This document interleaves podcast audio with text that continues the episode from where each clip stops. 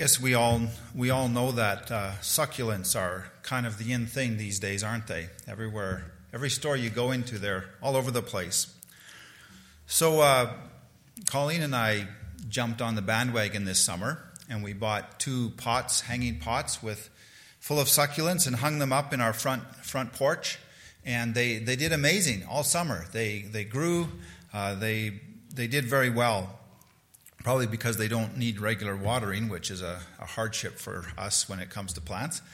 And uh, in fact, we, we liked them so much and enjoyed looking at them and having them there that when the, the weather started turning towards freezing, I took them in the garage thinking that we could save them maybe, bring them in the house, or, or uh, put them out again next year, or something like that.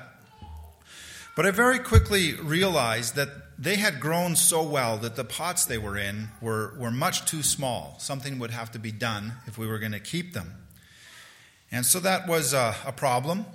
Um, I, I, they kind of sat there for quite a long time in the garage. I never had time or took time to fix them up or do something with them.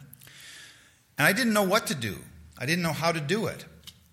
Uh, we're not really plant people, so, so it was a mystery to me what, what to do about this situation.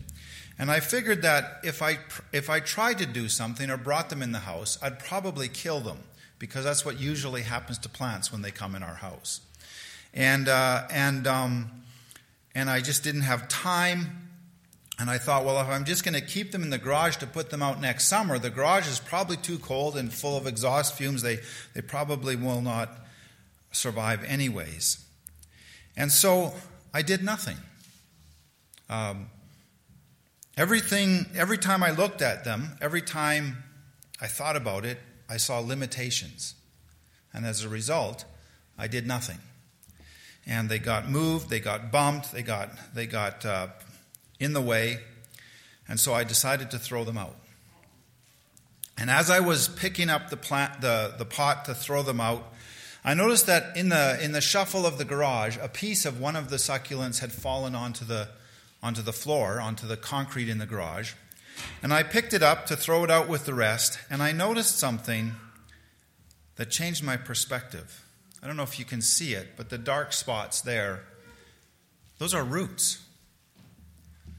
That little pl- broken off piece of plant on the cold, hard garage floor had put out roots and was, was searching for nutrients in the, in the copious amounts of dust and dirt on the, on the garage floor.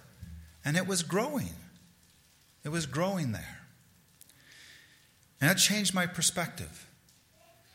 It changed my perspective immediately. That day, I took those pots, I found some soil, I uh, looked up on the internet what to do with succulents, and I spent the whole afternoon working on those plants. Because now, that, that little piece that had broken off had shown me something different. And I think, I don't think I would be too bold to say it this way. The kingdom of heaven is like a broken off leaf of a succulent that lays on the cement floor of the garage and grows. Despite the adversity, the plant did not see limitations. All I saw was limitations. Therefore, I did nothing. But the plant saw possibilities. There's not a lot of nutrients here, but there's enough to begin. This is what we see in Psalm 104, isn't it? Just the exuberant expression of of abundance, of life, of, of sustenance, of, of God providing the do- wild donkeys and the birds and the junipers and everything what they need to, to live and survive. And, and it's all summed up in that, in that final uh, few verses. May, may the glory of the Lord continue forever. The Lord takes pleasure in all that he has made. I stopped taking pleasure in those plants, even though I, they'd given me a lot of pleasure all summer. God doesn't stop taking pleasure. He, he takes pleasure in everything He's made. And then, in contrast to that message of praise and glory and, and um, possibility, we have the other side Sinners vanish from the face of the earth. Let the wicked disappear forever.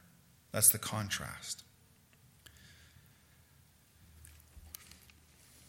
I wonder do I need to make the argument, the biblical argument, that gifts grow when they're given? Or could you make it for me? I don't have a specific passage, but let's just cast our minds back through the stories, the stories of the scriptures. Think, for example, of Abraham and Isaac, as God had told Abraham to go up the mountain and offer a sacrifice of his son. And there on the mountain, God provided a gift, a ram, for the offering. But the New Testament tells us that the reason Abraham was willing to follow such a seemingly horrible command is because he had learned over his life to see God as a God of abundance, that God would provide. And, and it says that he even believed that if he had sacrificed his son, that because God's promise was that the nation would come through Isaac, that God would raise him from the dead. He didn't see a limitation there. He believed that God would continue what God had started, what God had promised. I think of the children of Israel marching around Jericho. What a, what a pathetic sight. They're, I mean, they're a large group of people, but they're not an army. They're not trained in battle. They don't know, know how to do much of anything except walk. For 40 years, they've been walking in the wilderness. They haven't been trained in military. They haven't been making swords and shields and helmets and, and, uh, and um, siege works to come up against the walls of Jericho. And God said, Okay, then, walk. Walk around the city. And God gave the city to them. It was the first fruits of the conquest. They were to take nothing from the city. We know that one man, one family, disobeyed that command. He thought, We've been living you know, in the, in the wilderness for so long. And he saw, he saw limitations. He saw, I, I need to take a little bit just in case things go bad in the future, just in case God doesn't provide. And, and uh, God made a, a stark illustration. That's not the way it works in my kingdom. We give, we give to God the first fruits, and He multiplies in his time. We think about David and Goliath. We just looked at that story a, a, little while ago. And there again, everyone saw nothing but limitations. Uh, Saul, David's brothers, David's father thought he was too young. Everyone saw limitations. And what was the result? The same as me in the garage. They did nothing. They didn't see a possibility. David saw things differently. David saw potential. He didn't know what it would be, but he believed that God would provide what was needed, and he walked down to the brook. And sure enough, the perfect stone was there, and the hand of God to guide it. And God gave to them a victory, multiplied what David did, as he gave of himself. I'm sure not, not knowing for sure if he'd come out dead or alive. We can think of Elisha and his servant when the city was surrounded by enemy armies, and his servant said, We might as well just surrender and they can kill us or save us, but there's no point in fighting. And God opened his eyes to see the angel armies surrounding the city. They were protected. We can think of, of a, an odd story, maybe the oddest story in all the scriptures of Jonah and it's an odd story because there's a sense in which Jonah becomes the gift. Uh, he, he's in the ship, he's running from God. He doesn't want to believe that God would be a God of abundance and forgive his enemies. And so he's going the other way. And, and the storm comes and it's, they're going to perish. And, and it comes to the conclusion where Jonah says, Throw me into the sea. In a sense, offer me to the gods and, and, and they'll forgive you. I don't think he was thinking foreign gods, but the people on the ship were thinking in that frame of mind. And so there's a sense in which Jonah became the offering. He gave himself. But he didn't know that lurking below the ship there was a fish. There was abundance. There was provision. There was a way to dry land. There was a way to return to obedience, an obedience that would result in God giving abundantly to the Ninevites his grace and mercy and forgiveness and salvation. Of course, we can think of Jesus feeding the crowds, the 4,000 and the 5,000. It didn't seem possible that they had enough food. But when they gave it to him, it was multiplied. And that's just a, a reminder of a much bigger gift in the wilderness uh, when, when God provided manna day after day after day and, and provided everything the people needed. Uh, not necessarily everything they wanted, but it was in abundance, never, never wanting. And as, we, as these stories go around in our mind and, and uh, touch our hearts, we can't help but think all the way back to the very beginning. And the first man and the first woman they sinned against God and they became aware of their shame. And God, in His right, could have ended it there, but He didn't. He gave them, He gave them clothes. He, he gave them something. And they went out. And yes, they did die, but in the meantime, they still became the parents of all generations, which, which we still receive that gift in our own lives and in our children. On Thursday nights, we're studying spiritual gifts here in the church and Bible study. And there, there's nothing, there's, there's no way you can read what the Bible talks about spiritual gifts in a way that's different from God gives to each of us according to His Spirit, according to His grace. And the only and, and abiding purpose of His gift in this way is that we would pass it on and give it to the members of the church and the community. And that through that, the church will grow, both in terms of its health and its maturity and in terms of its numbers as people come to know the Lord. Only as we receive the gift and pass it on and use it, and it is multiplied. When we think in this light, it's, it's almost hilarious to think about Pharaoh and Joseph. Do you remember Pharaoh's dream? Another odd story. Thick and thin sheaves of wheat eating each other, thick and thin cows devouring one another. Crazy dream. Pharaoh was terrified. He could only see the thin cows. There's not enough, there's a scarcity. If there was ever a man that would be justified in thinking that in this world there's not enough, it would be Joseph. Every time he started to get somewhere and accumulate and make something of himself in the world, he was knocked back down to nothing. And yet he saw the same dream, and in it he saw abundance. He saw potential. He saw, he, he saw the fact that, that there's plenty. God has given plenty. There'll be easily enough for the hard years. There's an abundance in the gift of God. Same information, completely different interpretation and emotional response. in the context of in the context of Egypt and Pharaohs, we remember Moses. The Pharaoh again saw only scarcity. These people are becoming numerous and they're going to devour the land. We, there's not room for all of us. So let's put them into slavery and let's kill their, first, their, their male children so they can't multiply. Doesn't sound anything like Psalm 104. But Moses' parents, in that desperate situation, saw potential.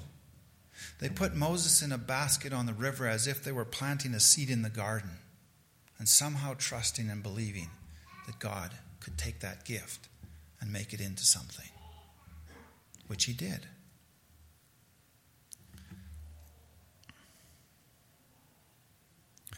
And we come to Christmas. Almost exactly the same story. The Magi said, There's a king born, and Herod was terrified. There's not room in this land for more than one, even if it's just a newborn baby. And, I, and to us, it sounds so almost unbelievably horrific that he would go out and kill the babies of the land to, just in perchance that he could get the new king. I'm sure in his own mind it was justified. He was doing it for the good of the people, right? Because there's not room for two kings, and I'm here to protect. And if there's another king, then there'll be wars and civil war, and, and the people will suffer. So, so this horrible thing I'm doing it, it's justified because there's not enough. I suspect he justified it. We're not told. Whatever the case may be, we know how God acted. He gave the gift into a dangerous situation the gift of Christmas, the gift of Christ. And I think the, the seminal story is Elijah and the ravens and the widow that teaches us this lesson. It, it is a story that begins with scarcity. There will be no rain until God gives the, gives the word. There will be hardship in the land. Elijah delivers this horrible message, but then God says, I'll protect you. And he goes off to a, a secret place by a running brook, and the ravens feed him.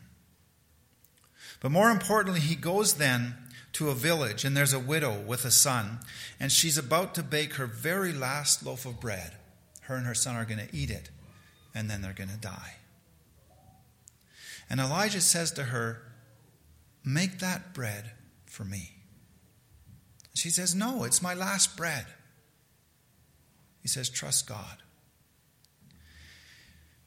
You realize that her jar of oil did not become bottomless, and her pot of flour did not become without limits until she gave away her last bread. First, she had to give it to God, to the prophet of God. And then the abundance flowed.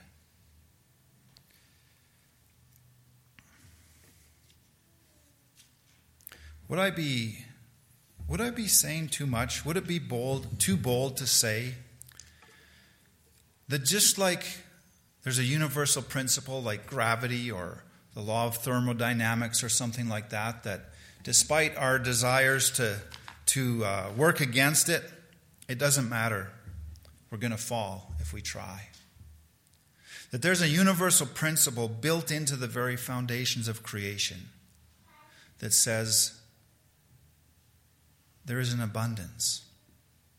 And if we live from a perspective of abundance, we have life. But if we twist that around and start to think there's not enough, then we start to shrivel and justify evil behavior. Is that a principle built in, baked in? It seems to be in every single story in some way. Some, I mean, some of the stories, um, it's, not, it's not the main point for sure, but in many of these stories, it seems to be the main point.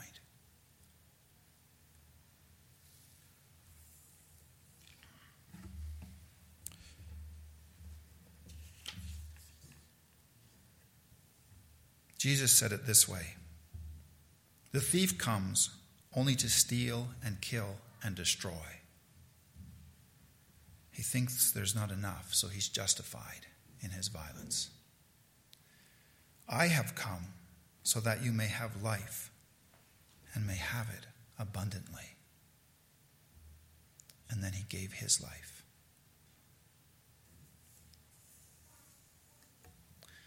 Gifts grow when they're given.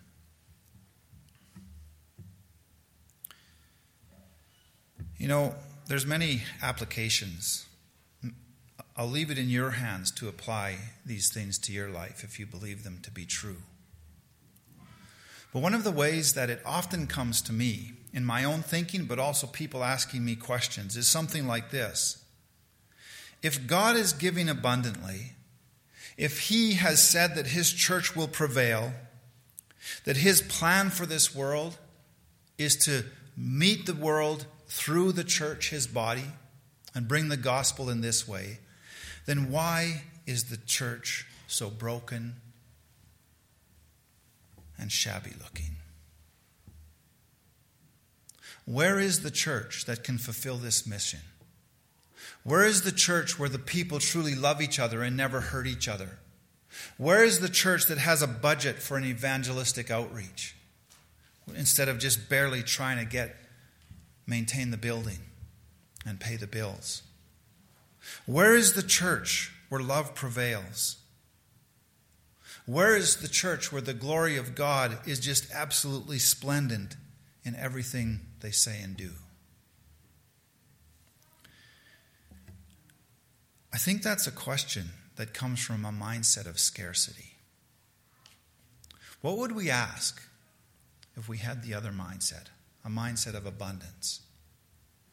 We might ask a question like this What are the conditions under which I could grow to be like Jesus? What are the conditions? What are the perfect conditions in which I could grow to be like Jesus? And if your answer is like this, well, the perfect conditions for me to grow would be a church where no one ever offends me. A church where every time I have a need, before I even know it myself, someone in the church has, identified it and given me exactly what I need. I never have to work for it or ask for it. A church where there's, there's fountains of money we can fix the roof and get new carpet and, and uh, support the missionaries and plant another church. We never have to struggle. We never have to sacrifice of our own. I could go on, right? But you already know the answer, don't you? Those are the conditions under which I would stay a baby in the faith. There's no possibility for growth in those conditions? What if God gave you this, exactly this church, because He knew exactly the conditions under which you could grow to be like Jesus? Then you look around at the challenges we face and see not thin cows, but fat cows. Abundance. There's plenty. There's plenty enough for what God intends. We read this just a few weeks ago in 2 Peter. By his divine power, God has given us everything we need for living a godly life, for becoming godly people. When we look around, what do we see? Do you see abundance or do you see scarcity?